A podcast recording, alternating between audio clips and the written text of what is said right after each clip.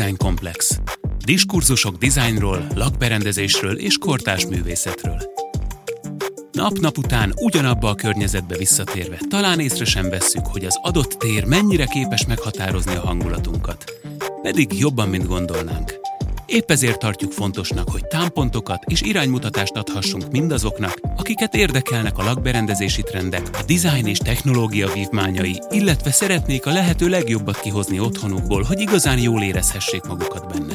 Beszélgető partnereinkkel körbejárjuk azokat a témákat, melyek egy lakás, ház vagy iroda stílusos berendezésénél felmerülhetnek. A műsorvezető Matyasovski Nóra.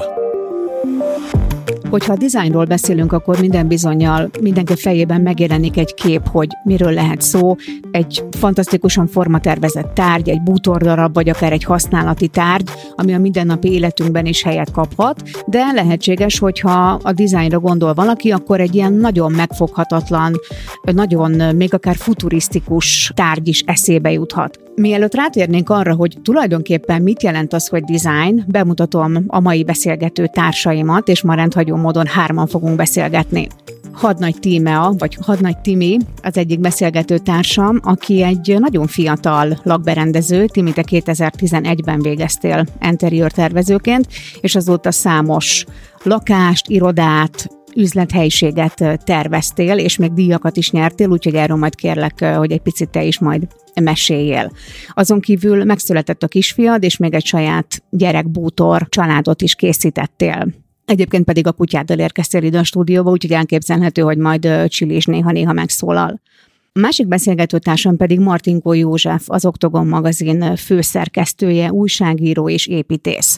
És Józsi, veled kapcsolatban az első, ami, ami szerintem minden beszélgetésnél adja magát, az az, hogy a magyar nyelv és irodalom szak után te mégis hogy keveredtél a belső építészet világába, és lettél egy olyan magazinnak a főszerkesztője, amelyik, ha dizájnról van szó, akkor mindenképpen egy irányadó helyet foglal el. Köszönöm a meghívást elsősorban. Nagyon nagy megtiszteltetés nekem, hogy Józsival ülhetünk itt, és beszélgethetünk erről a témáról. És érdekes, mert amikor ezen gondolkodom, hogy hogy jutottam ide, akkor, akkor mindig az jut eszembe, hogy amikor én a tini éveimet éltem, akkor mennyire, mennyire nem abban voltam, mint amire, amire szoktak emlékezni vissza az emberek, hogy a gimnázium évek az mennyire csak a, a bulizásról szólt, és a, a lazasságról.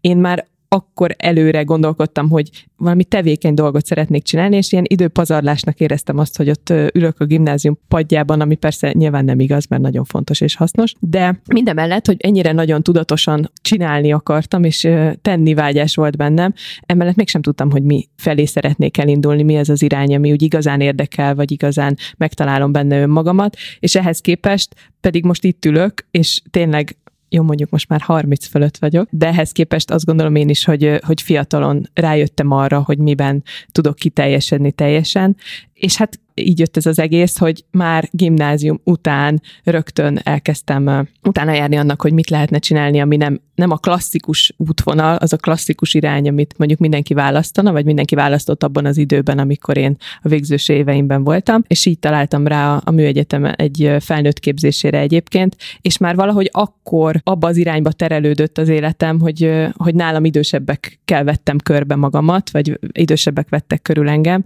és, és belőlük inspirálódtam, velük tanultam, velük fejlődtem, és talán, talán így alakult az, hogy, hogy ennyire gyorsan és ennyire mélyen belekerültem ebbe az egész dizájnvilágba, ha mondhatom. Azért így. Azt is olvastam egy cikkben, hogy megtaláltad azokat a gyerekkori tervrajzokat, amelyeket a lakásodról készítettél, úgyhogy lehet, hogy akkor már valahogy készültél erre a pályára a tudat alatt. Lehet, de azért az ilyen tíz éves korom környékén volt, és egyébként igen, ez teljesen igaz, mert akkor építkeztünk, és anyukámmal jártam mindig az építészhez, és nagyon nagy lelkesedéssel követtem ott az eseményeket, és akkoriban egyébként amilyen rajzokat meg is találtam, akkoriban ilyen vázlatterveket, meg alaprajzokat másolgattam, ami teljesen furcsa szerintem egy tíz éves kislánynak így a mindennapjaiból, de hát mégis így alakult. Józsi, nálad hogy indult a pálya? Honnan vezetett, vagy hogyan vezetett az irodalomtól az út a belső építészetig. Igen, ez tulajdonképpen egy rendhagyó, vagy, vagy, vagy érdekes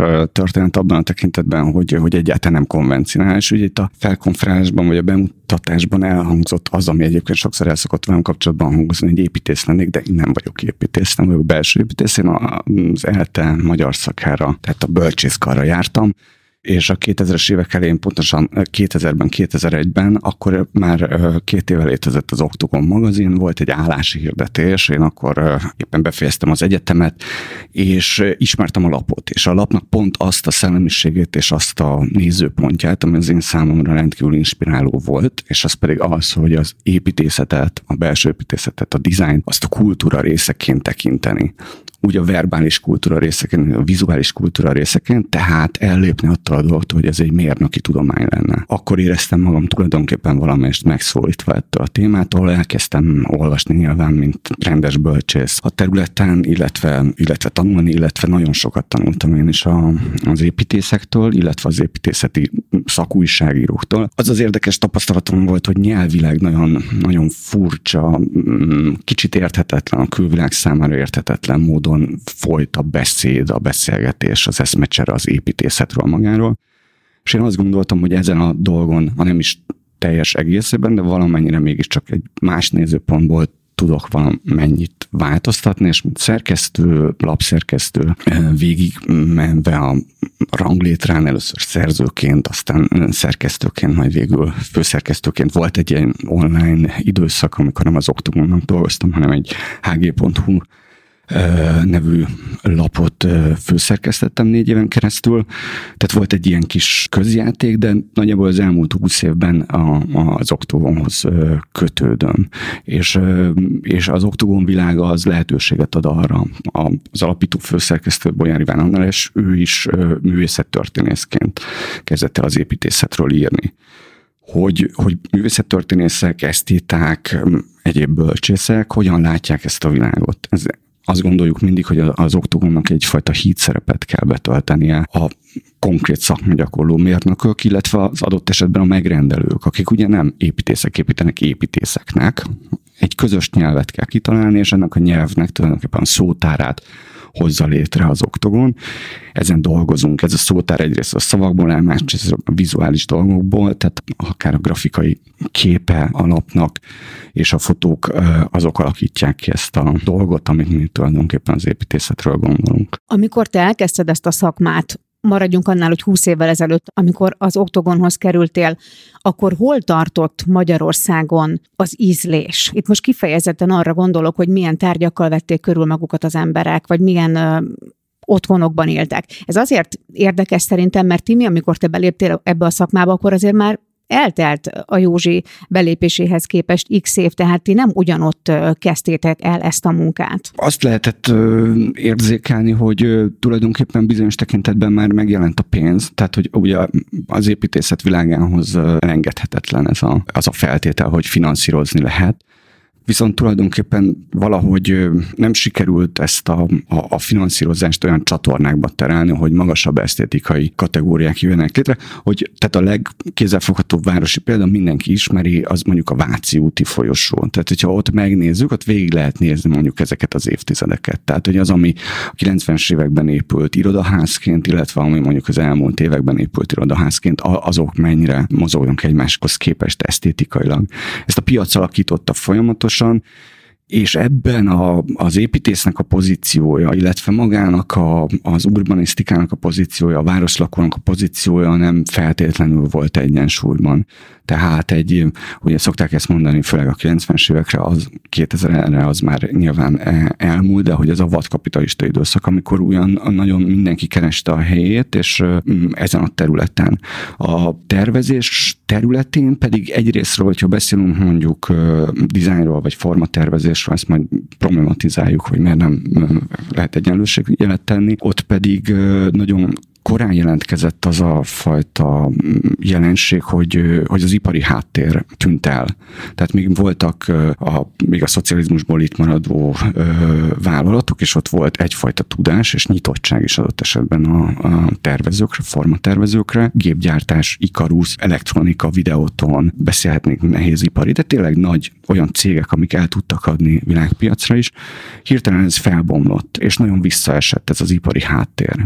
Egyébként jelen pillanatban is ezt éljük meg. Tehát mindig, amikor az egyetemre jelentkező, mondjuk konkrétan formatervezésre jelentkező diákok, vagy illetve akik végeznek, azok avval szembesülnek, hogy, hogy bármilyen jó alapokat is kapnak az oktatásban, nagyon-nagyon nehéz piacra lépni, nem csak menedzsment tudás miatt, hanem azért, mert nagyon nehéz megtalálni a gyártót. Még egy jellemző volt, hogy ebben az egész piacosodási folyamatban, hogy, a, hogy az alapanyaggyártók domináltak sok mindent. Tehát a tervező igazából azt tervezte be, ami, hogy leegyszerűsítsem, és egy régi fogalmat használják, amit a tűzéptelepen lehetett kapni. Ugye ez nem egy esztétizáló dolog, hogy terveztem valamit, szerezzétek be, és akkor épüljön fel úgy, hanem volt egy terv, ami már egyébként is valahogy ahhoz állt közel, hogy mit lehet megvalósítani, és aztán utána még abból kivonódtak dolgok, és ez egy nagyon kompromisszumos helyzet. Megemlítetted már az ízlést és a formatervezést, erre egy picit később szeretnék majd visszatérni, és most Timi, téged kérdeznek, hogy abból, amit Józsi elmondott, abból te mit tapasztaltál, amikor elkezdted ezt a szakmát? Itt most arra is gondolok, hogy a megrendelőid mondjuk mennyire zárkóztak már föl ahhoz, hogy esetleg a nyugat-európai újságokban, magazinokban mit találnak? Hát ugye én nagyon fiatal voltam akkor tényleg, amikor, amikor belecsöppentem ebbe az egészbe, és mondjuk végig kiléptem az iskolapadból, és sőt, igazság szerint már az iskola mellett elkezdtünk a csoporttársaimmal együtt dolgozni, akiknek már ugye volt korábban mondjuk tapasztalata vagy ismerettsége, és, és tudtunk lakásokat vagy, vagy családi házakat tervezni, és, és én abba csöppentem bele, ez volt ugye kétezer-tizenegy környékén, teljesen más volt az inspirációs forrás is, szóval én ezt innen is megközelíteném ezt a kérdéskört, hogy ugye még az elején emlékszem, hogy a feladatainkat mi is még újságból vágtuk ki, újságokból inspirálódtunk, tehát nem az volt, mint most, hogy ömlik a Pinterestről a, a, a design, és ömlik a Pinterestről az ötlet, meg a, a kreativitás, meg a, a, meg a minden szemét is. Szóval, hogy teljesen más, hogy tudtuk mi is tervezői oldalról elindítani ezt, a, ezt az egész folyamatot, illetve megrendelői oldalról pedig már akkor érezni lehetett, hogy azok nyitottak az újításokra, azok nyitottak a más megoldásokra, akik például volt olyan ügyfelünk, ezt nem fogom elfelejteni, akivel kimentünk Bécsbe bevásárolni, így mentünk a káréba Bécsbe, és mindent onnan kellett beszerezni külföldről, mert, mert ő egyébként két laki életet élt, és Ausztrália volt a, a másik, másik otthona, és vele például teljesen más volt dolgozni, teljesen olyan dolgokra volt nyitott, amire mondjuk egy átlag férfi ember, és nem ledegradálva mondom, nem, egyáltalán nem, nem lett volna talán még nyitott abban az időben. Szóval, szóval azért lehetett, abszolút lehetett érzékelni, és most pont ezáltal, amit mondtam, hogy ez a újságból vágtuk ki, meg ott van az internet és a Pinterest, ez egyben előre is visz, meg hátráltat is bennünket. Ez csak még egy kicsit így hozzáfűzni, hogy, hogy igen, nagyon furcsa szerepzavarban voltak a megrendelők, mondjuk így a, még a kétezres években is, mert hogy, hogy egyrésztről a mi kultúránk az egy ver, verbális kultúra, nekünk nagy költőink vannak, nagy szavalataink és nagy verseink és csodálatos uh, irodalmunk, és az egész közoktatásban meg oktatásban is ez, a, ez játszik főszerepet. És a mellette az, hogy vizuális kultúrát, akár még a maga progresszív irányában művészettörténetet vagy festészetet bármit tanítani, és akkor ugye eljuthatunk egyszer csak a bútorokhoz, eljuthatunk egyszer csak az építészethez. Ez szinte egyáltalán nincsen benne a közoktatásban. Másrésztről, és ez, ez, ez meg a tervezők számára egy rettenetesen nehéz, nehezen megoldandó helyzet, hogy van egy ilyen barkács kultúránk nemzedékek óta mindent megtudunk. Ugye ez nyilván a hiánygazdaságból táplálkozik, negyven-ötven éven keresztül nem lehetett semmit sem kapni, viszont lehetett ismerni mindig egy jó hegesztőt, vagy egy jó valakit, aki mellékállásban a gyár mellett egy asztalosként valamit elkezdett összerakni, aztán azt vagy megtanultuk, vagy innen-onnan be lehetett ezt azt szerezni, és akkor elindult ez a fajta dolog. És ez ugye úgy hagyományozódik tulajdonképpen apáról fiúra, vagy szóval, hogy nemzedékeken keresztül, hogy még mindig ezt gondoljuk, hogy, a, hogy majd valahogy valaki megrajzolja, aki olyan ügyesen rakja fel a függönyt a lakásába, és akkor az majd rajzol egy, egy belső építészeti tervet, mert így akkor olcsóbb lesz, meg, meg majd valakitől tudok burkolatot, ezt, azt, és akkor és ez, ezen nagyon-nagyon nehéz átküzdeni a magát a tervezőnek, és elérni azt a bizalmat, meg azt a referencialitást, hogy, hogy, a, hogy a megbízó megbíz, valójában megbízom benne, és azt mondja, igen, ez az ön szakmája, ismerje meg engem, és valami olyan dolgot csináljon, amiben jól fogom magam érezni, és, és legyen ez a viszony köztünk. Ez egy kicsit nekem olyan, hogy nehogy már valaki egyébként megmondja nekem, hogy hogy rendezzem be a lakásomat, amikor én lakom benne, és pontosan tudom, hogy miről van szó.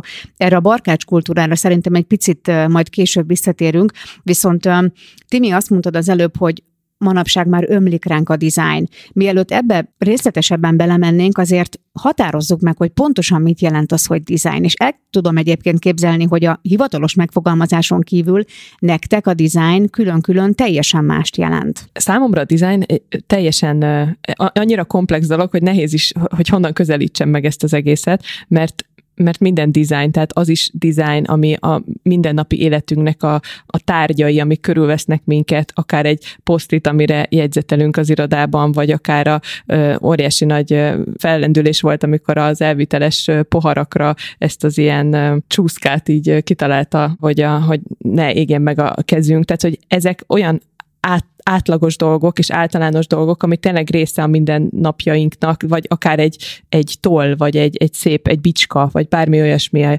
egy, egy KitchenAid robotgép. Ezek, ezek olyan dolgok, amik, amik természetesek.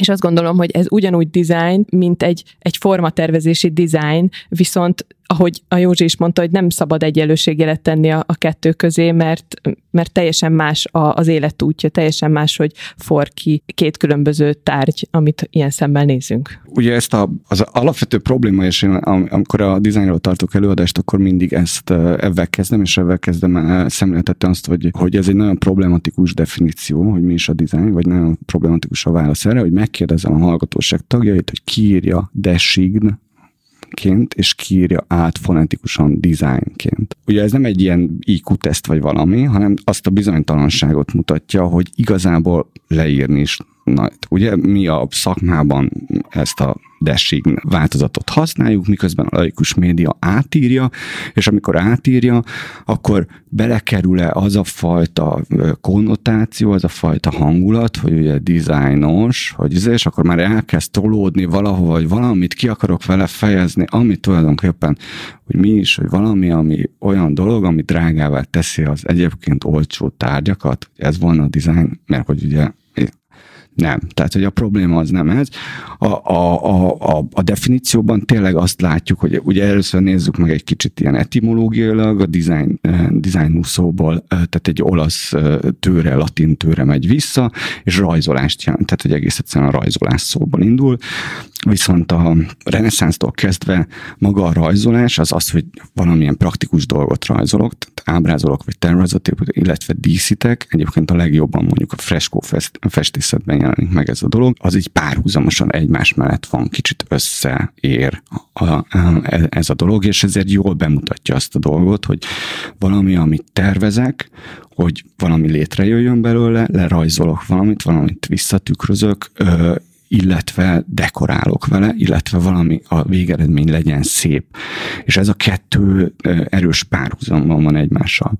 Egyébként a, a modernitásban meg és napjainkban meg a legjobban használható egy Viktor Papanek nevű szerzőnek, dizájnelméleti szakembernek a, a definíciója, aki a definícióban rögtön az elején leszögező, hogy minden ember designer. Tehát ugye azt mondja, hogy ez egy olyan széles körű tevékenység, tulajdonképpen az emberi tevékenység nagyon-nagyon-nagyon sok területére jellemző, hogy, hogy szinte nem is professzionális a történet, minden ember designer, és aztán utána ezt úgy fejtik ki, ezt ebben a híres definícióban, hogy a design egyrészről ösztönös, másrészről tudatos törekvés az értelemteli rend megteremtésére. Tehát, hogy Van egy ösztönös része, van egy tudatos része, és valamilyen, szóval valamilyen értelmező, vagy ért, értelmezett rendet akar teremteni a tárgyi világunkban, vagy a minket körülvevő világban. Nem feltétlenül tárgyi világban, mert a kerttervezés is design. Tehát, hogy a, a természetalakítás is lehet design. Látjuk, hogy nagyon-nagyon széles a dolog. Egy kicsit könnyebb a helyzet egyébként, hogyha, hogyha mondjuk angol nyelvű környezetben nézzük, mert mindig jelzős szerkezetben van, és ott is most nagyon gyorsan fel tudnánk sorolni a graphic designtól, a fashion designon, a, a design arton keresztül nagyon-nagyon sok területet, ami mind-mind-mind a designnak valamilyen álterület, a, a területe, tehát hogy a social design, és a többi, és a többi, bármeddig lehetne ezt a dolgot sorolni, és annyira kinyílik, hogy service design, tehát ami egész egyszerűen folyamatokat tervez, és designnak hívjuk. Tehát, hogy olyan, annyira kiterjedt ez az egész dolog, hogy, hogy, hogy valójában ténylegesen azt látjuk, hogy majdnem mindent ebben a fajta ösztönösséggel és tudatossággal szervezünk magunk körül. A, azt hiszem, a Papaneknek a híres ilyen példája az maga a takarítás. Ugye ilyen furcsán összecsúszik ez a rend rend szó, de itt a, egy kicsit ilyen elemeltebb módon hangzott el az előbb a rend, de az, hogy rendrakás, takarítás, az ugye tulajdonképpen mi van? Van egy problémám, az, hogy rendetlenség van. A környezetemben rendetlenség van. Kialakítok egy stratégiát. Például el, eldöntöm, hogy a dolgoknak hol a helye. Vagy eldöntöm azt, hogy ahogy a tisztasság igényem az mi. Ahhoz megtalálom a megfelelő tárgyakat. Ezt elkezdem ö, egy rendszerbe szervezni.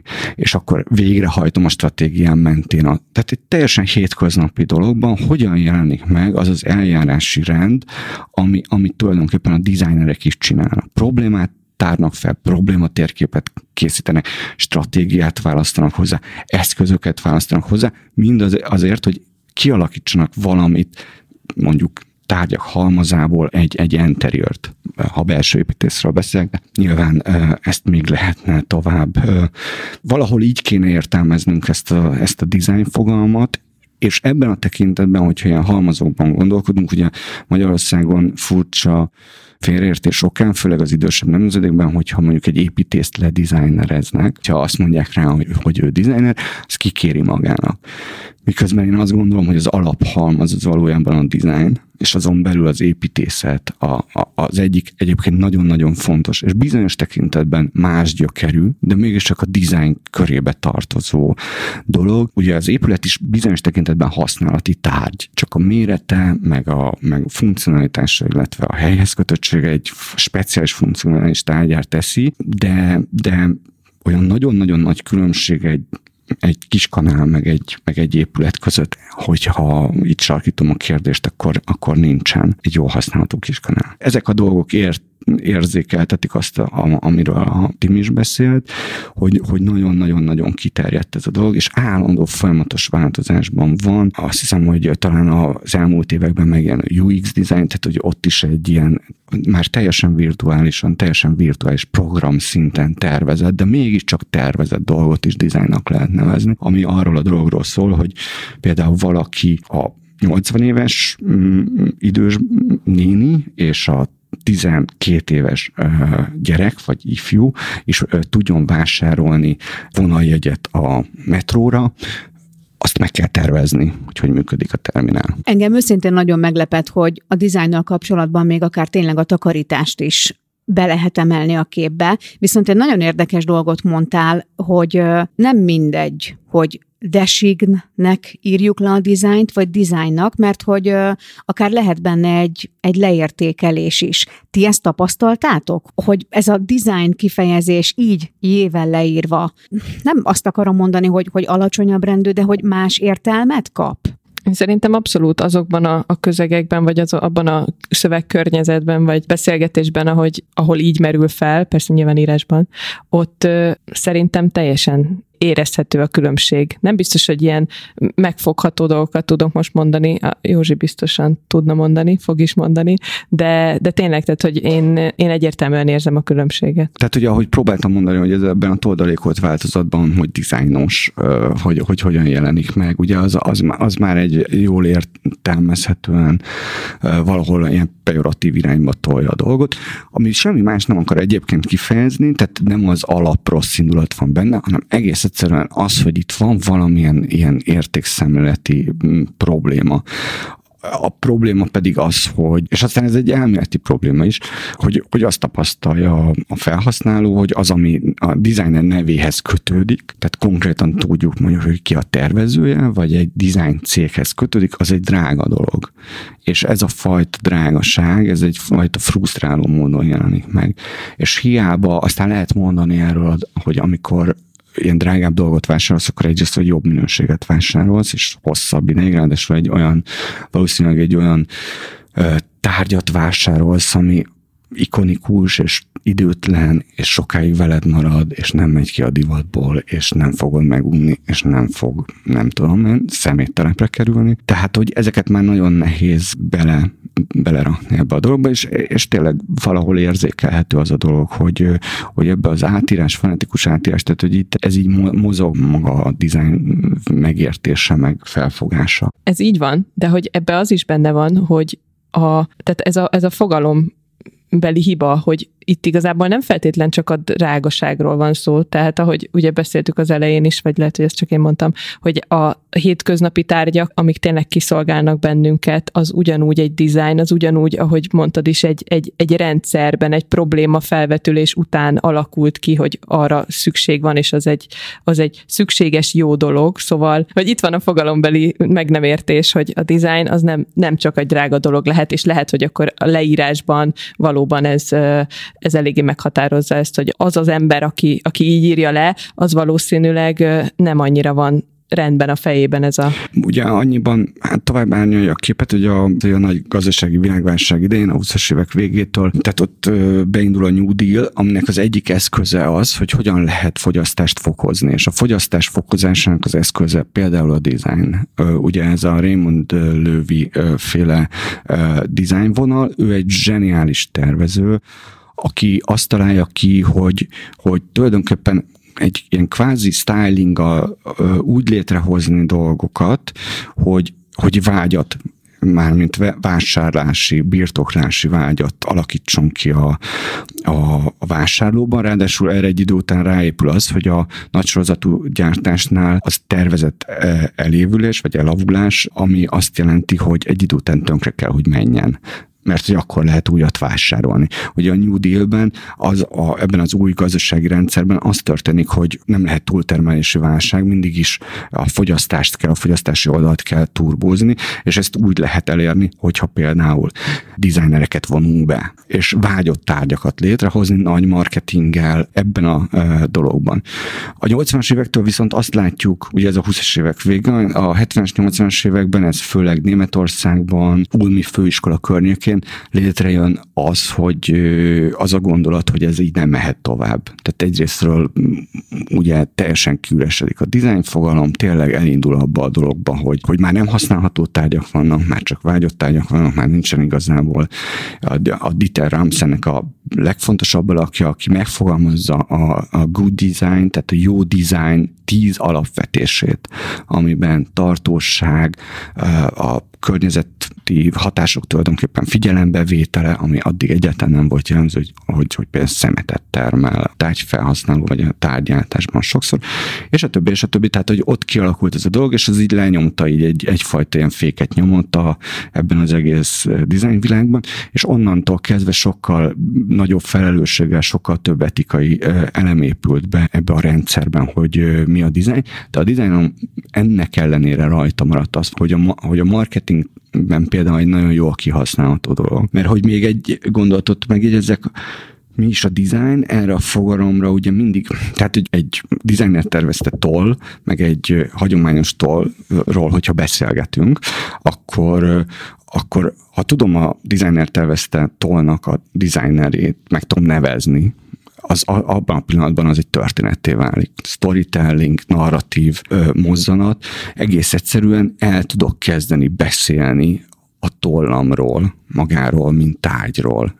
ki kezd épülni egy olyan történet mögé, ami egyébként fontos, mert ahhoz a történethez kötődöm. És ez, ez a narratív mozzanat aztán abban is kiegészül, hogy a tárgyainkkal el tudunk mondani dolgokat. Tehát, hogyha itt van a toll a kezemben, és ez a toll mondjuk bambuszból van a külső burkolata, akkor ez a tárgy elmondja nekem azt a dolgot, hogy fontos, hogy ne termeljünk szemetet a tárgyainkkal, hogy lebomló legyen, körforgás, gazdaság, stb. stb. Egy tollal mondták el nekem. Nem az, nem az, hogy olvastam valahol, vagy valaki azt mondta, hogy vigyázzak arra, hogy reciklálható dolgokat vegyek, vagy nem tudom, mint csak, hanem adtak a kezembe valamit, egy tök hétköznapi dolgot, ami le fog bomlani. És ezt meg lehet csinálni, és van egy tapasztalatom ebben a dolgban kapcsolatban. Tehát egy nagyon elvont fogalmat, hogy mondjuk környezetvédelem, vagy, vagy körforgásos gazdaság, vagy valami, ez nehezen értelmezhető. Abban a pillanatban, ha az tárgy, és ezt egy designer hozza létre, akkor abban a pillanatban ezt a problémát nekem elmondták. De ezt el lehet mondani mondjuk az idősekkel kapcsolatban, mozgássérültek, bármilyen ö, olyan csoporttal kapcsolatban, aki, ö, aki hátrányos helyzetben van, és az ő tárgyhasználata, az ő, a, a, hogy hogyan mozog a világban, házakban, épületekben, az utcán, milyen problémái vannak, és erre milyen tárgyak adnak választ, segítséget, stb. stb. Hirtelen elkezd a probléma az én számom is érthető lenni. Az, hogy valaki nem tud járni, addig, amíg én szerencsésen tudok járni, addig én ebben a dologban nehezen tudok belehelyezkedni, abban a pillanatban, hogyha azok a tárgyak elkezdik nekem lefordítani, hogy az ő problémája avval a dolgban, hogy nem tudja használni a lábait, azok a problémák, azok tulajdonképpen hogyan is járnak meg, abban a pillanatban megértem. Úgyhogy ez, ez is a design fogalomhoz tartozik hozzá, de közben pedig az is arról, amiről előtte beszéltünk, hogy ikonikus, ö, olyan szépség, esztétikai ideát ö, hordozó tárgyaink legyenek, amiket nem tartunk csak pusztán használati tárgynak, hanem kötődünk hozzá, szépnek tartjuk, ö, akár főzünk benne, és, és elvarázsolunk minket a szépség és szép edénynek. Hogy, hogy látjuk, és azért is beszélek ilyen sok irányba, és kicsit így ugrálva, mert, mert látjuk, hogy milyennyire kiterjedt is ez a fogalom önmagában. De akkor számomra ez azt jelenti, hogy, hogy maga a design az egy teljesen szubjektív dolog, mert lehet, hogy számomra, mondjuk maradjunk itt az étkezésnél, egy teljesen hétköznapi étkészlet hordoz olyan tartalmat, ami miatt nekem fontos, ami, ami miatt számomra ez szép. És mondjuk történetesen egy hagyományos értelemben vett design étkészletet, mert meg mondjuk nem tartok szépnek, mert egyszerűen nem tetszik. Akkor mégis hol van az a, az a határ, ami, ami elválasztja a két tárgyat egymástól, amire azt tudom mondani, hogy igen, ez egy design termék, ez pedig egy tömegtermék. Mindenkinek megvan egyébként a saját tényleg ízlése, ami, ami fontos, és ami egyébként a tervezésben mindig figyelembe kell venni, hogy nem én, mint tervező, nem magamnak tervezek, hanem annak az embernek, aki, aki utána azt használni fogja, azokat a tárgyakat, és aki abban a, a térben élni fog, és, és ő szeretné magát otthon érezni. És így ebből a szempontból ez egy szubjektív dolog. Én azt gondolom, hogy egyébként Magyarországon nagyon nehéz, és pont azért vagyunk mi nehéz helyzetben, mert nekünk tényleg muszáj terelgetnünk az embereket, mert abból a barkács korosztályból, amit a Józsi is említett, valahogy eljutottunk idáig, és ebből a szempontból most viszont pozitív oldalát emelném ki a, az internetvilágának és a Pinterestnek, hogy azért... Azért nagyon azok is, akik mondjuk nem utaznak annyit, és nem a különböző kultúrákból inspirálódnak, ő hozzájuk is elérhetnek azok a, azok a dolgok, azok a, a designer termékek, amiket, amiket annak nevezünk most, hogy például, hogyha azt mondjuk, hogy van egy ikonikus bútor, úgyhogy nem is designer terméknek mondom, tehát hogy eljutnak hozzájuk az ikonikus bútordarabok, vagy ikonikus lakberendezési tárgyak, akkor, akkor ilyen szempontból ez egy, ez egy pozitív dolog, és egy ilyen szempontból őket tudjuk edukálni, úgymond azzal, hogy, hogy ne a, a legbézikebb étkészletet válassza, ha már az étkezésnél tartunk, hanem hanem egy kicsit lépjen ki ebből, a, ebből az egészből. És aztán meg tovább megyek, de ez szerintem majd később lehetne egy, egy külön téma, az, hogy, hogy ez a fenntarthatóság, ez azért, amit, amit mondtál az imént, Józsi, hogy mikor kezdődött el, amikor ezt a tíz pontot ö, megfogalmazták, azért akkor még mindig ö, az volt ö, előnyben, hogy mindenből gyártsunk minél többet, legegyszerűbb anyagból gyártsunk minél többet, és minél hamarabb, ha elromlik, akkor ugye meg kell venni a következőt.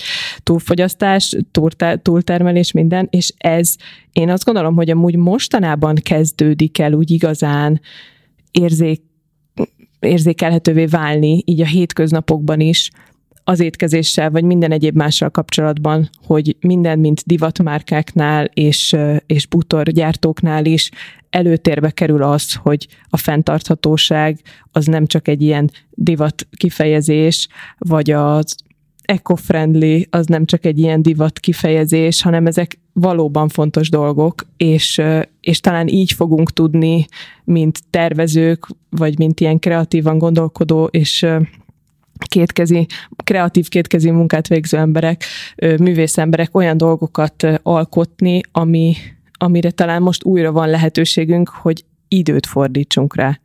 Mert ebben az egész ilyen felgyorsult őrületben ez az, ami még nagyon hiányzik, az idő. És, és talán erre most újra, újra lesz lehetőség.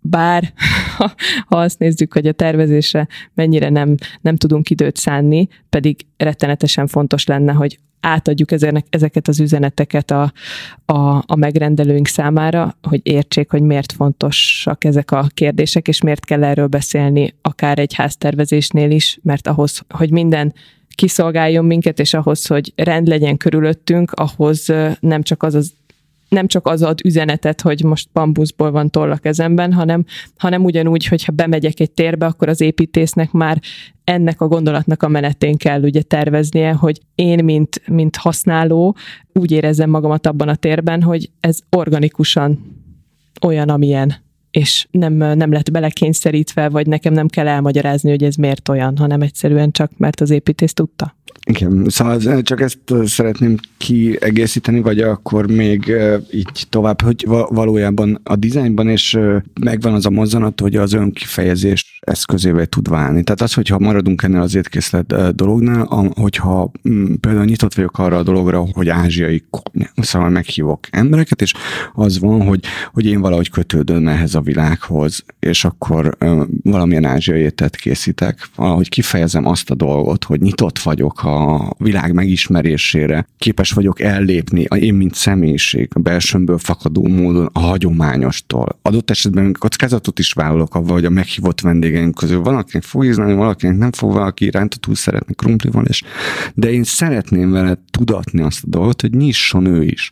És ezt a dolgot ugye avval tudom megteremteni, hogyha például ö, akkor megmutatom ezt egy vacsora keretében, aminek az összes tárgya feldolgozza ezt a fajta dolgot. Másrésztről meg a Timi által elmondottakhoz, igen, a, főleg a belső építészben, de, építészetben, de, de mondjuk egy családi ház, vagy egy ö, tervezésben ö, a, az építész, illetve a belső építész kicsit úgy működik, mint egy pszichológus. Tehát, hogy ö, egy, jó, egy jó folyamat, és ezért is hosszú. Ez egy ilyen az egy olyan kommunikációs folyamat, amikor elkezdi a megrendelő magát megismerni, a családját, hogyan, hogyan élünk, hogyan dolgozunk, ki mikor kapcsolja fel a, a lámpát, melyik helyiségben, hol tartózkodunk szívesen, hol vagyunk együtt, hogy, hogy, hogy, hogy távolodunk egymástól, hol közeledünk egymáshoz, ki mikor van otthon, van-e kutyánk, akarunk-e még gyerekeket, mekkorák a gyerekeink, és a többi, és a többi.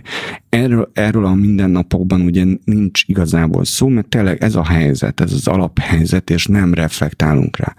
Ha megjelenik egy jó építész, aki tényleg jól kommunikál és jól moderálja ezt a folyamatot, az elkezdi alaprajzban, elkezdi tárgyakban, elkezdi funkciókban szervezni azt a dolgot, ami tulajdonképpen jól tudja kiszolgálni azt az életet, és azt az igényt, és azt az igényszintet, amit a megrendelő akar. És ez egy hosszabb folyamat igazából, mert hogy egy ilyen önmegismeréses... Hát és bizalmi, amiről megint csak ami... beszéltünk már, hogy ez legdurvább, hogy mennyire bele kell tényleg engednie magát ebbe az egészbe a megrendelőnek, és ez tényleg olyan, mint egy pszichológus, ez a kedvenc hasonlatom egyébként.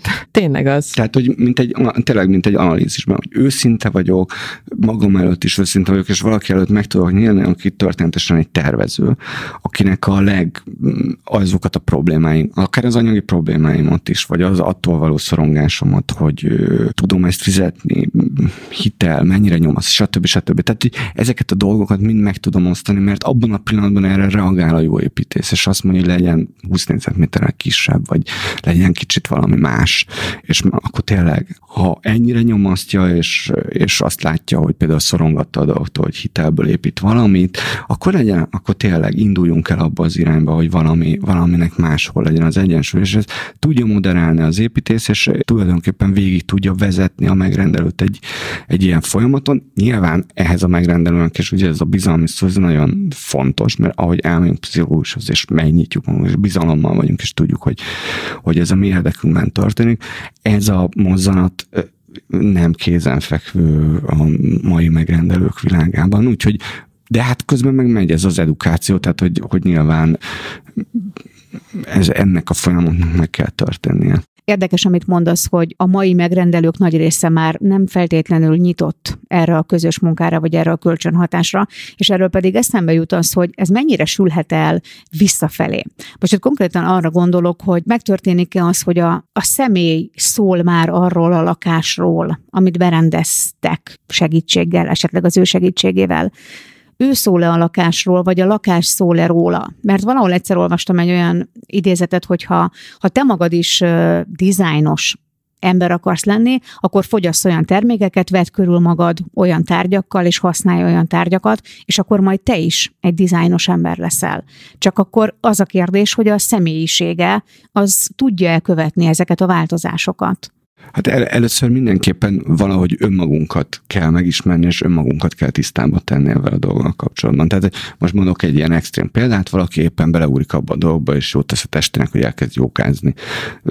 Találkozik még néhány ilyen keleti spirituális ez az hatásokkal, azonnal azt gondolja, hogy neki tatami kell, és nem tudom én micsoda, és tulajdonképpen valamiféle ázsiai közeg. De aztán utána valahogy kifut ebből a dologból, és egy más életszakaszba kerül, és hát benne van valamiben, ami már akkor nem önazonos, vagy amivel nem önazonos. Tehát, hogyha ismerem magam, hogy igazából, hogy ezekre a tulajdonképpen ilyen trendfelfutásokra, vagy valamikre el tudok gyengülni, és beleúrok ilyen dolgokba, azt nem biztos, hogy a lakásban kell megtenni, mert ott utána ez már nehezen, és frusztrálóak hat, amikor valamiben olyanban kell élnem, ami nem én vagyok, és nem jól működik, de tényleg nagyon sok ilyen dolgot látunk mi is, hogy adott esetben mondjuk egy lakás bemutatásánál elmegyünk fotózni, és van egy csodálatos, nagyon kitalált, nagyon-nagyon szép, tényleg nagyon nívós, minimál tér, de közben pedig olyan használók vannak, és olyan megrendelők, akik, akik meg ilyen, ilyen nagyon aranyosan, nagyon egyszerűen valami teljesen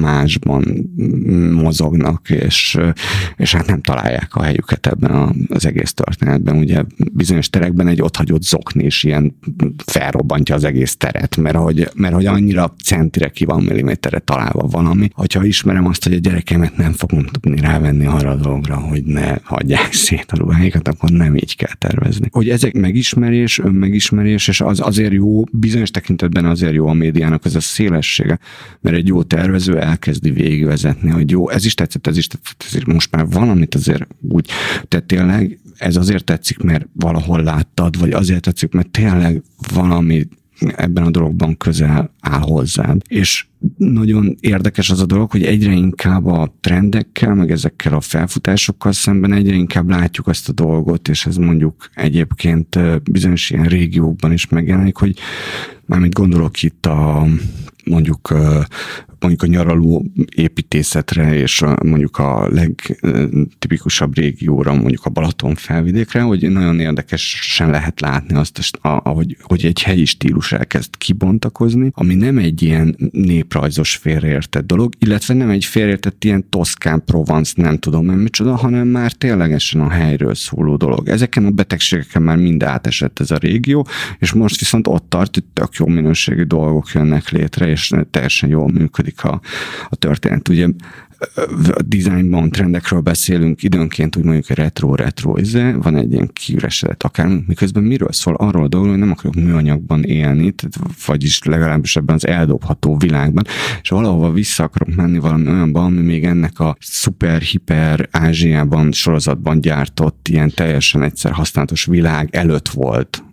Vagy, vagy mondjuk a gyerekkoromban volt, és ebbe, ebbe a dologba keresek valamit, és így rendezek be dolgokat. És tök mindegy, hogy retrónak hívják, hogyha egész egyszerűen szeretem azt a dolgot, hogy még még nem tudom én micsoda, a fényképeim jelentős része azok analóg filmen vannak, és, és ki vannak, vagy rendes nagyítás és rendes papírképek vannak. Lehet retrónak hívni, de lehet, hogy valami olyan dolog, amihez jobban tudok kötődni, mert gyerekkoromban az apám így fotózott, és, és akkor miért ne tehetném meg. Úgyhogy nagyon sok minden ilyen van, visszatérve, vagy így leegyszerűsítve, tényleg ez az önismeret, amiben jó partner tud lenni egy tervező. Mire jó a tervező? Hát erre például tök jó tud lenni. Timi, ezzel kapcsolatban milyen tapasztalataid vannak, mert egyrészt bútort is terveztél, másrészt meg egy csomó lakást, irodát, stb. Rendeztél be. Tehát arra gondolok, hogy akár rá is kellett vezetni a megrendelőt arra, hogy hiába szeretné ő magát ilyen-olyan bútorokkal körülvenni, amelyek akár esetleg design bútorok, maradjunk ugye az eredeti témánál, ha egyszerűen nem passzol hozzá. Én is azt gondolom, hogy az önismeretből indul ki minden, és ugye, ahogy beszéltünk róla, a pszichológiából indul ki minden, tehát a legesleg hosszabb a, ebben az egész folyamatban az a legeleje, amikor ezt feltárjuk, és, és eljutunk arra a pontra tényleg, hogy mindenki komfortosan érezze magát ebben az egész helyzetben, vagy ebben, ebben az idősávban, amit együtt el fogunk tölteni, amikor megszületik egy otthon. És uh, én azt gondolom, hogy egyre többen jönnek rá arra, hogy, hogy nem akarják eltúlozni azt, hogy éppen az aktuális trendekkel rakják tele mondjuk az otthonukat, de pont ez egy ilyen túlóvatosságba is már így át, átbillen sokszor, hogy mindenből a legegyszerűbbet, a falat se festjük le semmilyen színűre, mert, mert hát aztán utána mi lesz, hogyha megunom két hónap múlva. Én pont azt gondolom, hogy amúgy a fehéret is ugyanannyira meg lehet unni két hónap múlva, mint egy, mint egy színes falat, szóval ezek, ezek azok a dolgok, amik olyan ilyen tényleg ilyen berögződések, amit a legelején nagyon hosszú ö, gyurmázással lehet, ö, lehet feloldani, viszont a, ezek, azok az aha élmények, és azok az ilyen, amikor megtalálják magukat a, a megrendelők, és így egy ilyen komfortérzetet kapnak, és végre így önmaguk lehetnek, az viszont, az viszont nagyon jó, és én nekem mindig ez a célom, hogy, hogy ezt érjük el, hogyha magán megrendelőkkel dolgozunk, és hogyha pedig ilyen ikonikus darabokról beszélünk, akkor viszont teljesen más a helyzet, mert azt gondolom, mint ahogy a, a retro is lehet egy, egy ikonikus valaki számára, és egy ikonikus tervező által tervezett bútordarab is, is lehet az, ami mondjuk nagyon meghatározza mondjuk a térnek így a stílusát és az alaphangulatát. Ezzel sincsen baj, hogyha, hogyha ez egy ilyen szán, ebben szándékosság van, és mondjuk az elején meghatározzuk együtt, vagy mondjuk a megrendelőnek nagy vágya, hogy legyen egy, egy émsz fotele például, az, az meg fogja határozni a teret, de akkor a köré is építhetjük a, az, az egész nappaliát például adott esetben. Szóval nehéz, de, de megéri mindig a, a végeredmény. Ahogy most így mondtad ezt a példát, bennem az jelent meg, hogy számomra a beszélgetés után a design az most már azt jelenti, hogy ez egy könnyed és kényelmes dolog, ami nem igényel tőlem, mint felhasználótól különösebb erőfeszítést. Sem abban, hogy, hogy tetszen az az adott tárgy, sem abban, hogy azt később használni tudjam. Mert a funkcióról még egyébként nem annyira beszéltünk, hogy, hogy ez mennyire eleme, vagy mennyire fontos része egy design bútordarabnak akár, vagy egy egyéb más tárgynak. Azt már ugye megtudtuk, hogy mesél rólunk az a tárgy, amit használunk, legyen az egy design tárgy. De azért azt használni is tudni kell. Persze, de egyébként a design tárgyakból pont az a jó, azt szerintem, hogy vannak azok a terek, amiben annak ott van a helye. Tehát ha például egy, egy kanapét nézzünk, tök egyszerű példa, hogyha egy otthonba szeretnénk betenni egy kanapét, ahol nem tudom, akár van több gyerek is megfordul, akkor valószínűleg nem egy kényelmetlen, keményebb szivacsozású, lounge fotel jellegű elfekvőt szeretnénk, vagy heverőt szeretnénk betenni ebbe a nappaliba, hanem ott egy óriási U alakú, nagyon mély, ülésmélységgel rendelkező, puhább, mozgatható, moduláris elemet fogunk valószínűleg választani, míg nem mondjuk egy recepciós térbe tökéletes helyet fog kapni az a, az a kanapé, amit mondjuk egy család nem választana magának.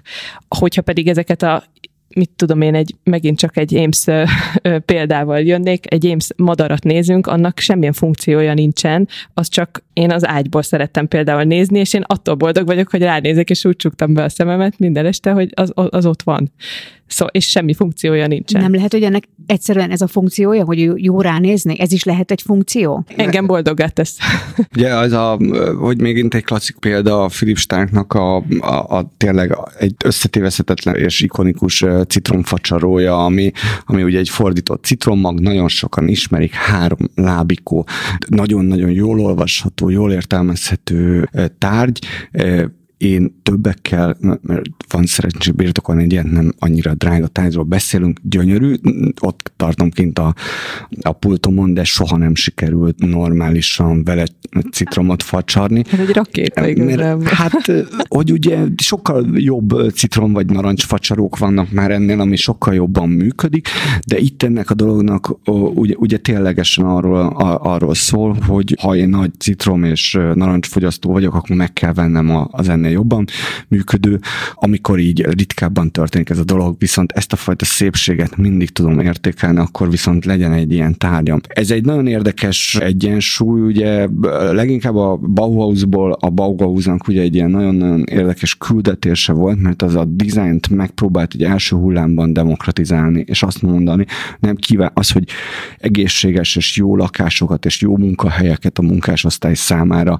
Alapvetően az egészséges lakás az nem a tőkés osztály kiváltsága, hanem annak mindenkinek joga van, hogy nagy sorozatban ilyenek készüljenek, és normálisan lehessen lakni, és normális. Ez az alapküldetés, az ez, de ez a demokratizálás, és ott, ott ugye ez a logika érvényesül, hogy a, hogy a forma funkciót követése, ez, ez a fajta, de ennek a kettőnek tulajdonképpen a párbeszéde az egy dinamikus párbeszéd, ami korról, időről időre változik, és át és átalakul.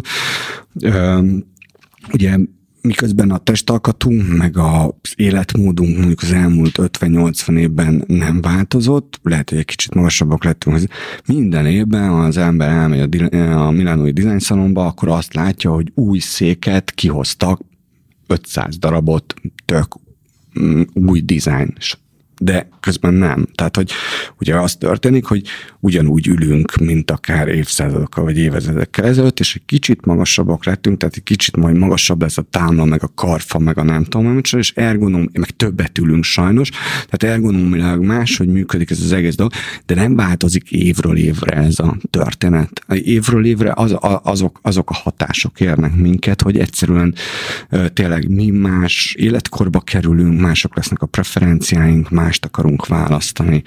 A világ alakul annyiban, hogy tényleg felerősödnek benne hangok, amik mondjuk akár politikai üzenetek és mindenféle üzenetek, értékrendi üzenetek, és ehhez elkezdünk, ezt próbáljuk lefordítani magunknak akár tárgyakkal, és akkor ez így alakul, és ez a hajtó ereje, aminek már igazából a funkcionális, a funkcionális az ugye evidencia, tehát hogy, hogy az ott így működjön, de ettől az evidenciától igen, mint ahogy a citromfacsaros dolgban mondom, el lehet térni egy-egy tárgy esetében. A, a lényeg az az, hogy tényleg ezeket a belső arányokat, meg ezeket a belső mozgásokat megtalálni.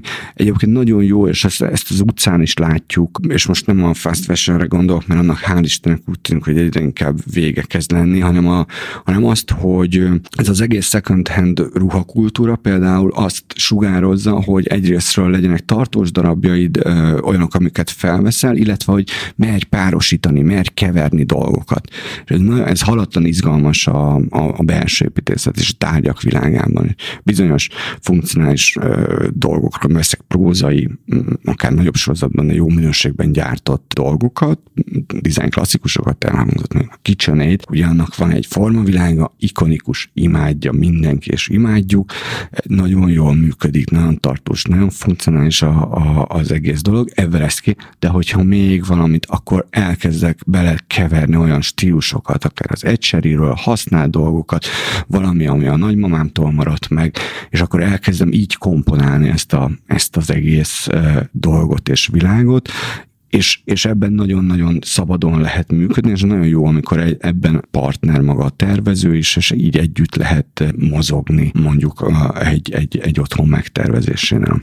És itt jön képben megint csak szerintem, ahogy mondtad a second handnél, a történet, hogy története van, ugyanúgy, hogy egy ruhának is története van, ugyanúgy egy bútordarabnak is története van, vagy hogy a nagypapám analóg fényképeket rakott ki a falra, szóval, hogy ezek, ezek mind-mind így egy csomagba összeérnek a nap végén. Ez érdekes, amit mondasz, mert számos olyan bútorfestő meg egyéb csoport van a közösségi médiában, ahol itt az emberek egymás között tényleg így cserélgetik a tippeket, hogy hogy újítsák föl ezeket a darabokat. És egy csomószor látom azt, hogy beírnak, hogy hát ez a nagypapámé volt, ez a szekrénysor, vagy a nagyszüleimé volt, a szüleimé volt, és hogy kidobni semmiképpen nem akarom, jellegzetesen mondjuk ezek az ilyen retro bútordarabok, és akkor segítsen valaki, hogy mi legyen belőle. És olyan fantasztikus ötleteket adnak egymásnak az emberek, tehát tényleg döbbenetes látni, hogy egy hatvan évvel ezelőtti darabból hogy tudnak teljesen huszonegyedik századi darabot kreálni, csak egy kis fantáziával. Szóval hogy valahogy az az érzésem, hogy, hogy ezt az egészet valahogy úgy elkezdeni nehéz. És amikor megvan ez a fő irányzat, vagy ez a fő fonal, akkor erre már úgy könnyű egy picit úgy ráfeküdni, és akkor ez így megy magától. Ugye annyi, annyiban azért kiegészíteném, hogy hogy ahogy az emberek tudnak egymásnak tippeket, meg okos ötleteket adni, egy szakembernek meg ez a szakmája. Tehát, hogy én, én mindig azt mondom, hogy azért konzultálni, meg bevonni dolgokba a, a, a szakmát, az mindenképpen nagyon fontos. És akkor miért álljon meg annál a szekrénynél, amit meg akar menteni, akkor kezdje el átgondolni tulajdonképpen az egész lakás. Nagyon érdekes volt a, ez a pandémiás időszak, ugye? Nem, tehát, hogy nagyon sokan úgy éltek, ugye a otthonukban, hogy, hogy nem gondoltak rá igazából, mint otthon, hanem hát volt a reggeli rutin, aztán elmentek dolgozni, aztán este volt felett a hazaestek, bedöltek az ágyba, és nagyjából ezt gondolták. És abban a pillanatban, amikor beszorultak ebbe a lakásba, akkor elindult az a dolog, amiről most itt már fél órája vagy egy órája beszélünk, hogy, hogy azon a, abban a lakásban tulajdonképpen milyen bútorok, milyen funkciók, milyen téri elemek vannak, mit lehet használni. Nagyon ö, felértékelődött az erkélynek, a terasznak, a, akár a kertnek a szerepe, egy-egy ház, maga a társasházakban lévő, ott is akár csak egy lapos tető, ahova ki lehetett menni, de magán a, a lakáson belül volt egy ismerősöm, aki ott az első hetekben elkezdte, egyébként is úgy valahogy rá volt állva a dologra, de elkezdte megszámolni, hogy hány angyal, effektív angyal ábrázolás van a lakás. Egy ilyen végig, végig túrta ezt a dolgot, hogy gyerekeinél is talált angyalkákat, itt is angyalkák, ott is, ebben a fiókban is angyalkák, és ezt a, én is volt olyan pillanat, amikor unalmamban is, meg nem tudom, hogy micsoda, egy olyan sarokba feküdtem a lakásomban, onnan úgy néztem a lakásomat, ahonnan, tehát így, mit tudom én, vagy játék közben a gyerekekkel felnéztem, és hogy itt még soha nem jártam a lakásomnak ebben a fél négyzetméterében, mert hogy nem volt itt dolgom, vagy nem tudom én mit csinál. Tehát, hogy egész egyszerűen egy teljesen más nézőpontból indult el ez a dolog. Most ugye ezt is látjuk, a erős is meg, vagy cáfoly, de ezt a folyamatot látjuk, hogy elképesztően felpörgött az az igény, hogy bútorokat vásárolni, felújítani, kifesteni, átrendezni a lakást, kicsi valami, felújítás, gipszkartonos munka, valami. Most ez robbanásban van, a bútorkereskedők, a burkolatkereskedők, mindenki azt mondja, hogy így rohannak a vásárlói igények után, ez mindenről a dologról szól.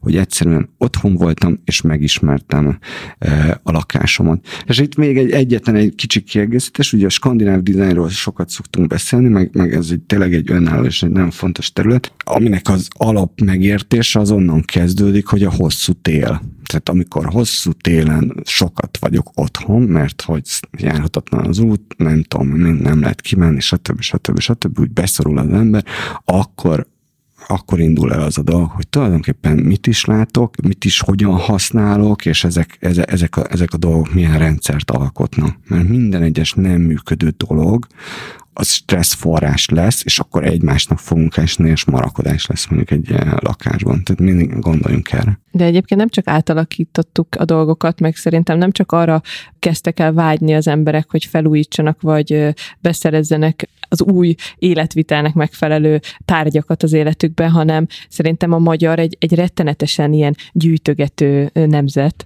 és ha, ha megengeditek, ezt mondjam, mert én például magamon is észrevettem, pedig én rettenetesen sokszor nekiállok a nagy szelektálásoknak, de hogy még a beszerzés előtt szerintem még megelőzött a pandémia elején mindenkit egy ilyen, egy ilyen szelektáló hullám, hogy rájöttünk arra, hogy egyszerűen egy csomó olyan dologgal veszük körbe magunkat, amire semmi szükségünk az ég egyet a világon. Ilyen cipőfronton volt, egy női cipőfronton, ez, ez a történet, amikor három hónapja nem, tehát nem volt kint az utcán az ember, akkor ugye, és aztán azt látta, hogy van hetven pár cipője, akkor tulajdonképpen mit is csinál. Hát meg a konyhában, azt, amikor otthon főzök, és, és tényleg napi x étkezést abban az egy konyhában oldjuk meg, és nem megyünk el étterembe, és nem megy el a gyerek óvodába. Ezek, ezek mind-mind azt támasztják alá, hogy ezekre tényleg szükség van idővel, pandémia ide, pandémia oda, mindenképpen. Lassacskán a végéhez érünk a beszélgetésnek, de előtte még azért két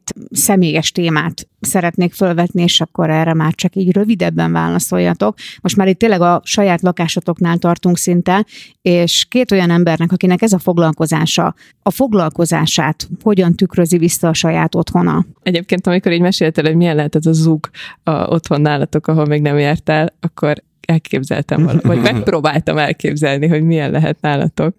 Egyébként még tök jó, hogy említetted ezt a, ezt a Bauhaus, meg így a, a, azt az irányt, mert szerintem egy tök érdekes időszak volt, amikor ez a, ez a Bauhaus, mint így fogalom, meg nem, mert nem stílus, fogalom, el, elindult, és hogy akkor így miben kezdtek el így élni, a, élni az emberek, és tök érdekes, hogy ugyanabban a, vagy nagyjából abban a abban az évben, abban a huszas években épült például a mi házunk is, ahol, amiben most egy lakásban lakunk, és az egy, az egy kúria épület, most lesz száz éves, majd egy, egy vagy két év múlva, nem tudom.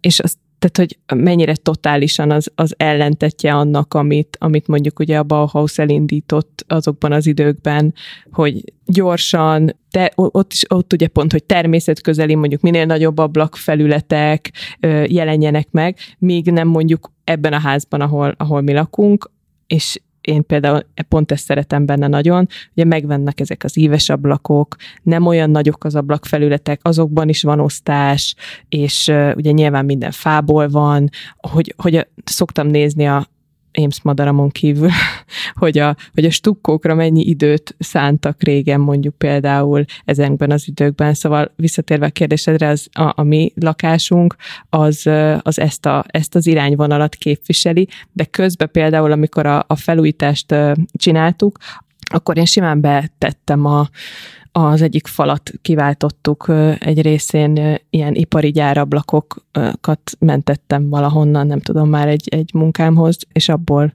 abból egy, egy, egy darabját, és, és ez tökéletesen szimbiózisban tud működni a mellette látható stukkóval. Szóval nálunk egy kicsit ilyen minden, minden megjelenik, de közben meg, hogyha így egységben nézzük az egészet, akkor akkor én azt gondolom, hogy abszolút megvan a harmónia, illetve ami nekem rettenetesen fontos, meg hát ugye erről beszéltünk eddig is, hogy funkcióját tekintve tényleg kiszolgál minket, és, és úgy érezzük benne magunkat, ahogy szeretnénk. Az már egy másik kérdés, hogy kicsi sajnos, de ez egy másik beszélgetés. Ez, tehát, hogy ahol mi lakunk, az tulajdonképpen annak a történet, ez egy a Gellért egy lábánál lévő, egy kis zsákutcában lévő ezerkilencszázhuszonkilencben épült háznak a padlástere, és én abban egyetemista koromban kaptam a szüleimtől egy huszonhét négyzetméteres manzárd lakást, ami, ami már fent volt a tetőtérben. Ennek a kibővítése, ez volt egy ilyen hosszú történet, nyilván megvásárolni meg, és most egy nagy tetőtérben lakunk, ami aminek ugye itt is megint csak, hogy maguk a szavak fontosak, hogy ugye a loft szónak az eredetében a tetőtér, stb. Stb. Így összekeverednek. Tehát, hogy a mi szellemünk az az volt, hogy, hogy vagy a szellemiségünk az volt, hogy minél nagyobb teret ö, hagyjunk meg így egyben. Folyanak össze a terek, és, és ne legyen ö, leválasztva az egész, menjen fel. A teljes szerkezetet láthassuk, ö, minden zegzugával együtt, és legyen minden összenyitva. És ez így, még, még, még nem voltak meg a, a gyerekeink, de ö, úgy igazából szerintem úgy azt gondolom, hogy jól működik, tehát hogy így egy jól szervezett dolog. Egyébként engem mindig nagyon kicsit, huszonhét négyzetméter miatt nagyon érdekeltek a kis terek, tehát hogy szerintem az egy ilyen zseniális történet, amit kreativitással kicsitérből, ténylegesen extrém kicsitérből akár ki lehet hozni. Tényleg szinte egy gardrób szekrényben élhet egy egy ember mondjuk, vagy akár egy pár, egy jó pár kapcsolatban. Ez, ez volt ez a, a növekedés, és aztán közben megvan ez a Petrocelli tényező, nem tudom kinek van meg a sorozata az ügyvédről, aki folyamatosan építkezik, oldja meg az ügyeket, de közben meg van egy ilyen elhúzódó építkezés, aminek sosincsen vége, mert a háromszázadik résznél tartunk, ő még mindig a, a tetővel bajlódik, hogy azt talán most már fel kéne építeni, tehát bizonyos lámpatestek, bizonyos dolgok azok még mindig nem kerültek a helyükre, most már idestova ugye kilenc éves a nagyobb fiam, tehát amikor született, akkor lett vége ennek az építkezésnek, tehát sajnos ez a, aki így a szakmában van, vagy legalábbis én, aki egy kicsit benne van, meg egy kicsit kívül, nekem mindig ez az érzésem van, hogy amikor én bárkit felhívok ahol a dolgok, hogy nem néznéd meg azt, hogy oda kéne nekem egy lámpa, nagyon régóta kéne egy lámpa, csak néz rá, hogy milyen irányban, nem tudom, sem. És akkor egy ilyen riadalom, hogy ez egy ilyen, tulajdonképpen egy ilyen megnyerhetetlen dolog, ő nem fog tudni olyan lámpát választani, amit én oda izé, belekerülünk majd egy ilyen konfliktusba, és akkor egy idő után nem lesz lámpám. Tehát és akkor még mindig egy ilyen ideglenes dolog van. Tehát egy sok, vagy nem sok, de néhány részlet még így ideglenes állapotban rekett meg, de közben meg az egészet úgy imádjuk, meg szeretjük, meg jól működik a gyerekek számára is. És végül pedig egy fontos kérdés, itt már elhangzott a madár meg a citromfacsaró, de van-e kedvenc design tárgyatok, vagy nem is muszáj a dizájnnál maradni, illetve kedvenc tervezőtök? Én, én, hát én nagyon szeretem a, a Konstantin Gricić nevű tervezőt, aki egy német tervező, nem kézenfekvő, hogy német tervező. Én, én az ő világában sok mindent nagyon-nagyon kedvelek. Van egy ö, olasz cégnek tervezett, és ez egy érdekes ugye, érintkezés. Cservan nevű, vagy című székhelyező. Annyiban is érdekes, hogy a fővámtéri metró megállóban ennek a köztéri változata tulajdonképpen, ugye ezek, ez a rácsos elforgatható szék, tehát hogy ennek a betonlábú köztéri változata az ott megtekinthető és kipróbálható. Ez egy nagyon izgalmas, nagyon intellektuálisan, nagyon érdekesen összerakott geometriai egy rácszerkezet, hát nem a világ leg kényelmesebb széke, mondanom sem kell, van benne egyfajta ridegség, és ráadásul a lábai azok gyakran belerúgok, és az nagyon fájdalmas, de mindig iszonyú valami olyan szellemi izgalom fog el mindig, amikor látom, hogy ezt például ezt nagyon szeretem, hogy, hogy van egy ilyen székem, hál', tehát, hogy, hogy, és itt, itt ugye megint bejön az a történet, hogy az egy, az valószínűleg mondjuk pont ezer évet fog kibírni, alumíniumból van, semmi. Tehát, hogy ez egy ezer évre tervezett szék, és hát nem drága. Tehát, hogy ez egy, az, az a dolog. Jegyzett designer, jó cég, nem egy horribilis, tényleg egy alapszék tud lenni egy étkezőben. Én egyébként ilyen, mondhatni, hogy émsz rajongó vagyok, ami eléggé, néha már már ilyen elcsépelt ikonikus dolognak ö, érzi az ember, szerintem, de, de ettől függetlenül ez, ez bennem így megragadt, és, és bennem van. De hogyha nem mennék vissza ennyire ilyen régre, mert azt veszem észre, hogy mostanában is, hogyha nézzük az ilyen nagy ö, márkáknak, mint a, nem tudom, a Mútónál, vagy a Héjnél, vagy mindenhol megjelennek az újabb ö, designereknek a, a termékei, akkor egyébként, hogyha például, nem tudom, nézzük a Jaime Hayont, akkor például én a, annyira furcsa művésznek találom, és egy kicsit ilyen, ilyen crazy, ö, crazy-nek, hogy valahogy mindig... Ö, megtalálom ezekkel a személyekkel így a közös érzéseket, vagy így azt érzem, hogy annyira személyes, amit csinálnak, hogy már, már, már attól jó. Pedig általában ezek nem feltétlen az ilyen leghasználhatóbbak, ahogy te is mondod, hogy belerugsz, és, és, és nem a legkényelmesebbek, de, de valahogy. Közben eszembe jutott még egy nagyon régóta vágyott tárgyom, ezt egy Front Design nevű cég tervezte, ami négy svéd építésznőből áll, lóformájú, ez egy lószobor műanyag, a múj egyébként gyártja, és ez drága, de nem annyira nagyon drága, mint hogyha egy rendes szobrot vásárolni, és nem szakad le tőle a födén, mert tényleg műanyagból, és egy lóméretű ló gyönyörűen kidolgozva, aminek a fülecskék között van egy ilyen kis lámpaernyő, tehát ez tulajdonképpen egy állólámpa, de hát egy lovat otthonra, egy lószobrot, szóval ez, tehát még majd valahogy be is férne hozzánk egyébként, tehát hogy én... én, én, én meg a nem nehéz, akkor a padláson is. Így, így van, tehát hogy hogyha ha egyszer ez a őrület majd, majd erőt vesz rajtam, akkor biztos, hogy beszereznék egy, egy lovat otthonra. Hát mint a Hayonnak is elég sok ilyen van, olyan hotel lobbikban olyan ilyen állatokat, vagy sőt, azok ilyen nem létező figurák, amiket, amiket ő csinál. De egyébként, hogyha most a héj, héjt említettem, ugye ott van a, a Dosi meg a Löwy ilyen irodától, egy stúdióból tervező páros alkotta szék, egy ilyen, az pont semmire nem jó szék, az is egy olyan, ez a dapper, dapper, dapper nem tudom, hogy kell mondani, szék, hogy olyan a formája, hogy se nem étkező szék, se nem fotel, mert túlságosan nem annyira kényelmes, hanem az csak így ott, ott, van, ott lenne egy, egy olyan kúriaházban, mint például a, amiben élünk, a sarokban, én már attól boldog lennék, szóval. De egyébként nem kényelmetlen, mert sokszor próbáltam, nem kényelmetlen, csak hogyha a funkcióját nézzük, akkor, akkor inkább szép. Olvastam valahol a dizájnnak egy három lépcsős leírását, az egyik a zsigeri dizájn, a funkcionális, meg a reflektív dizájn. Lehet, hogy a, a funkcióba ebbe pont beleillik. Mert ugye azt beszéltük, hogy lehet a dizájnnak egyszerűen csak az a funkciója, hogy szép és jó ránézni. Én szerintem nagyon sok inspirációt adtatok most a hallgatóknak, egyrészt a saját élményekkel, ezzel a fantasztikus tárgyi tudással, amivel rendelkeztek, meg egy csomó olyan név elhangzott, akiknek érdemes lesz utána nézni, meg a munkásságuknak.